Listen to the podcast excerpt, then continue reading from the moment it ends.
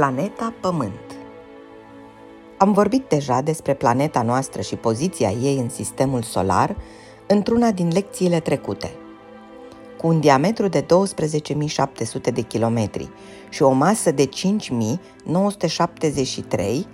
de mii, 600 de mii, de mii, de mii, de mii, de mii, de mii de kilograme, adică 5,97 ori 10 la puterea 24 kg, Pământul are o formă pe care o denumim sferoid de rotație sau aplatizat, adică este o sferă turtită la poli. Raza lui la ecuator este cu 43 de kilometri mai mare decât raza măsurată la poli. Să vorbim un pic despre istoria Pământului. Pământul, împreună cu sistemul solar, s-a format acum 4,6 miliarde de ani dintr-un imens nor de gaz și praf stelar. În următorii 10 milioane de ani, centrul acestui nor extrem de dens s-a încălzit și a devenit soarele nostru. Restul de materie a continuat să se rotească, formând, în final, planetele, lunile și asteroizii. În primele 500 de milioane de ani, temperatura pe Pământ era foarte ridicată, cu frecvente erupții vulcanice și o atmosferă rarefiată formată din metan, amoniac, vapori de apă și neon, dar fără oxigen. Odată cu apariția procariotelor, care sunt organisme unicelulare fără nucleu, acum 4.000 de milioane de ani, începe procesul lent de dezvoltare a vieții pe Pământ. Atmosfera rămâne încă un amestec de gaze vulcanice, dar își fac apariția primele oceane și continente.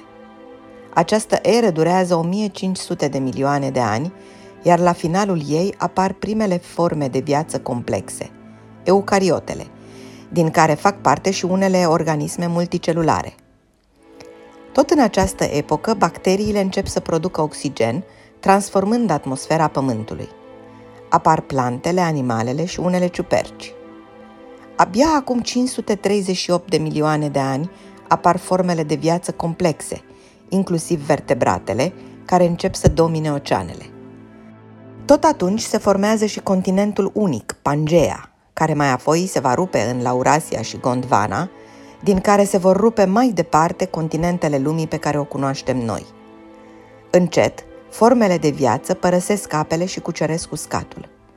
În această ultimă perioadă au loc câteva fenomene majore de extincție, precum dispariția dinozaurilor, în urma cărora își fac apariția păsările, descendenți direcți ai dinozaurilor și mamiferele.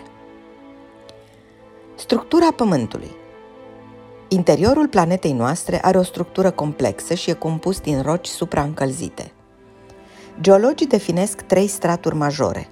Un nucleu care se află la 2900 de kilometri sub scoarța terestră, format în principal din metale grele, fier și nichel, în stare solidă, învelite într-un strat de metale grele topite.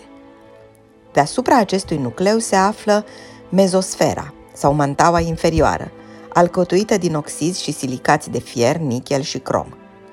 Mezosfera reprezintă 84% din volumul total al Pământului. Unele părți din manta sunt în stare topită și, prin urmare, sunt în continuă mișcare. Ele ajung la suprafață în timpul erupțiilor vulcanice și prin faliile oceanice, despre care vom vorbi un pic mai jos. Ultimul strat, crusta, este cel mai subțire strat, reprezentând doar 1% din masa Pământului. Crusta de sub oceane este și mai subțire, are cam 6 km și este densă, în vreme ce crusta continentală este mai groasă, 30-50 de km grosime, dar mai puțin densă. Aceasta din urmă este cea pe care se desfășoară viața pe pământ în toate formele ei și de care depindem noi toți. Nimeni nu s-a aventurat vreodată mai departe de crusta terestră, care se mai numește și litosferă. Aici ne construim orașele, facem agricultură sau minerit. Pe litosferă au apărut primele forme de viață și aici se desfășoară toate ciclurile chimice care o întrețin. Crusta este formată dintr-o serie de plăci tectonice, care se îmbină ca piesele unui mozaic și care se află în continuă mișcare. Există șapte sau opt plăci majore și multe plăci minore. Acolo unde plăcile se întâlnesc, în mijlocul oceanelor sau la suprafața continentelor, au loc mai multe tipuri de procese în funcție de direcția lor de mișcare. Încă câteva cuvinte despre planeta noastră pentru încheiere. Traseul pe care ea se rotește în jurul Soarelui se numește orbită. Orbita nu este perfect circulară, ci ușor ovală.